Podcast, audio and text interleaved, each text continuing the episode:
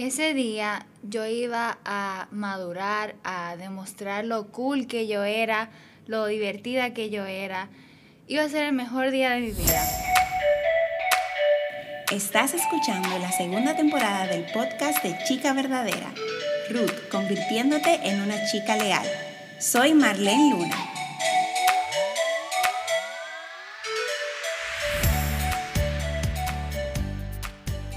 Cuando cumplí mis 13 años, comencé a tener la necesidad y el deseo de querer salir con mis amigos solas y mis padres. Pero mis padres todavía entendían que yo no estaba lista. Comenzó una nueva tradición en los jóvenes que todos los domingos después del culto salíamos a la plaza a comer helado o a comer pizza. Pues yo le cuento a mis padres el plan, que necesito 100 pesos, que con quién voy a estar, cómo voy a llegar a la casa. Sin embargo, eso no fue suficiente para ellos y decidieron no dejarme ir. Esto me hizo sentir como que mis padres no confiaban en mí, como que ellos no me entendían. Esto me hizo sentir muy frustrada y desanimada. Se me hacía difícil pensar en cómo poder encajar en esos grupos. Y esta chica que están escuchando por aquí se llama Silvet. Bienvenida, Silvet. Hola a todos, feliz de estar aquí con ustedes. Bueno, ustedes pudieron escuchar ahí una historia de algo que le sucedió a Silvet y quizás alguna de ustedes chicas se pueden identificar con ella. Pero déjenme contarles que desde hace mucho tiempo, y yo creo que ahora eh, se ha sentido más en América Latina, es que nosotros de alguna forma, los cristianos, no nos sentimos bienvenidos o aceptados. Ahora las personas de todo el mundo, sean seguidores de Cristo o no, muchas veces se le niega algunas comodidades o privilegios. Y me he preguntado si a veces confundimos la pérdida de privilegios, así como le pasó a Silvet, que quería estar con sus amigos y no le permitieron, eh, con la persecución. Esto es algo que me gustaría aclarar. ¿Qué es la persecución? En las palabras que Jesús pronunció en el Sermón del Monte descubrí algo que no había visto antes. Dios bendice a los que son perseguidos por hacer lo correcto, porque el reino del cielo les pertenece. Dios los bendice a ustedes cuando la gente les hace burla y los persigue y miente acerca de ustedes y dice toda clase de cosas malas en su contra, porque son mis seguidores. Y eso está en Mateo 5, 10 al 11. Wow, Jesús parece dejar en claro que no todo sufrimiento es persecución. Exactamente, no, no todo es digno de ser bendecido. La verdadera persecución requiere, número uno, un comportamiento recto y número dos, el proclamar su nombre sin avergonzarnos. Entonces, cuando sufrimos por hacer lo correcto por el nombre de Jesús, eso es persecución. Y cuando sufrimos por no hacer las cosas que disfrutamos, es la pérdida de privilegios. Por ejemplo, si yo saqué mala nota en mi colegio y se supone que yo le diga a mis padres, y mis amigas comienzan a decirme que no, que no le diga porque después voy a perder algo o ellas no quieren que yo le diga, yo sé que lo correcto es decirle a mis padres, pero yo sé que si yo les digo es muy probable que las pierda. Eso es persecución. Pero también el otro ejemplo es lo que me pasó, que perdí el privilegio de ir con mis amigos. Y, de verdad te entiendo, o sea, te entiendo perfectamente. Sabes, más adelante en el pasaje de Mateo 5, me llama mucho la atención que Jesús nos dice cómo debemos reaccionar cuando estamos ante una persecución real. Como dice en Mateo 5:12, alégrense, estén contentos porque les espera una gran recompensa en el cielo, y recuerden que a los antiguos profetas los persiguieron de la misma manera. Pero Silvia, en el versículo dice, alégrense y estén contentos. ¿Tú crees que eso es fácil, alegrarse y estar contento? Claro que no. Lo primero que uno quiere hacer es llorar y reaccionar mal. Claro, uno se siente frustrado. y, y, para mí también, o sea, no es una reacción que sale naturalmente así como de nosotras.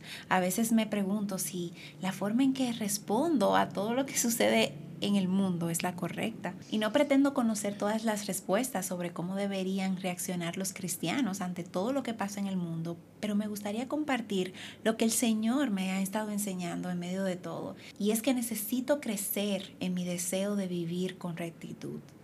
Sé que a veces nos gusta exagerar con el término rectitud, pero creo que es bastante simple. Haz lo que sea correcto De eso se trata, en las buenas y en las malas, hacer lo correcto. Dios nos llama a la rectitud. Y de esto se trata una de las lecciones que Ruth nos da para la vida. Así es, Ruth era una mujer recta.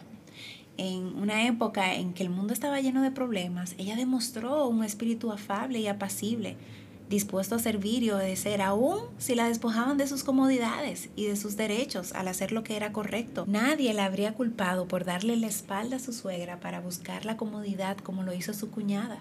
Pero Ruth eligió el compromiso en lugar de la comodidad. Ella se quedó con su suegra afligida. Silvet, ¿qué dice la palabra de Dios sobre cómo Ruth respondió ante esa situación? Bueno, Marlene, en Ruth 1.16 al 17 dice, no me pidas que te deje y regrese a mi pueblo. A donde tú vayas, yo iré. Donde quiera que tú vivas, yo viviré. Tu pueblo será mi pueblo y tu Dios será mi Dios. Donde tú mueras, allí moriré, y allí me enterrarán. Que el Señor me castigue severamente si permito que algo nos separe aparte de la muerte. Este fue un acto de rectitud, un simple y silencioso acto de amor. El libro de Ruth describe muchas de sus pequeñas decisiones para hacer lo que era correcto. Asimismo, viajar por un camino solitario y largo con su suegra viuda. Sí, buscar y aplicar sabiduría para tomar decisiones difíciles sobre las relaciones trabajar en el campo al calor del día para alimentar a su familia. Incluso confiar en Dios al enfrentar costumbres y tradiciones extrañas. Estas simples decisiones rectas la prepararon para ser honrada por Dios como una bisabuela en el linaje de Jesucristo. Me gustaría que pienses y te preguntes, ¿tomo yo decisiones simples, tranquilas y rectas incluso cuando mi vida está llena de dolor e incomodidad? Sé que la verdadera persecución a la iglesia es una realidad en todo el mundo. Cualquiera que no vea esto está en una gran negación. Simplemente me pregunto si estamos preparados para ella. ¿Acaso nuestra forma de reaccionar a la pérdida de privilegios no revela que nuestro corazón no está listo para alegrarse y estar contentos cuando enfrentemos una verdadera persecución? Silvet, ¿cuáles motivaciones y reacciones correctas podemos aplicar en nuestras vidas? Bueno, pienso que al abrir los ojos podemos ver cómo podemos suplirle a otras personas, como por ejemplo, si yo sé que mi hermano está pasando una dificultad en, con su tarea de matemática, lo puedo ayudar o brindarle un café a mi mamá de vez en cuando. Eh, sí, o quizás eh, madres, compartir una palabra de esperanza con, con una amiga. orar por las autoridades de tu país. Sí, comparte tus opiniones con amor y respeto. Da una respuesta amable a las personas que te ofrecen un servicio, aunque no lo hayas recibido como quizás querías o merecías. Estos son actos de rectitud. Nadie más podrá verlos excepto tú y las personas a tu alrededor. O, oh, espera, permíteme reformular eso. Madres, tus hijos te ven. Y chicas, tus hermanos y amistades te ven. Sí, verán tus actos de rectitud y aprenderán mucho más de ellos de lo que jamás aprenderán de los buenos consejos que puedes dar, ya sea en medio de una verdadera persecución o una simple negación de mis privilegios. En ese momento que tú nos contaste así como que, wow, pero yo perdí ese privilegio y me, me sentí frustrada. ¿Cómo, ¿Cómo tú aprendiste a lidiar con esto? Después me di cuenta que si yo hablo con mis padres, me siento, podemos llegar a un acuerdo. Y también hacer lo correcto, que en este caso era honrar a mis padres y obedecerlos y escucharlos. Así es. Es mi oración que Dios nos ayude a vivir en rectitud. Y a hacer lo que es correcto. ¿Estás lista para profundizar en el libro de Ruth? Te invitamos a unirte a nosotras en nuestro nuevo estudio bíblico virtual. Para chicas de 7 a 13 años. Juntas exploraremos temas como la verdadera amistad, cómo encontrar gozo en tiempos de dificultad, cómo tratar con personas difíciles y cómo ver a Dios en medio de las circunstancias dolorosas de la vida. Gracias por escucharnos. En Chica Verdadera te animamos a fortalecer la relación de madre e hija y que juntas se acerquen más y más a Jesús. Para más recursos como estos visita puralibertad.org y comparte este episodio con tus amigas. Hasta el próximo lunes. Bye bye.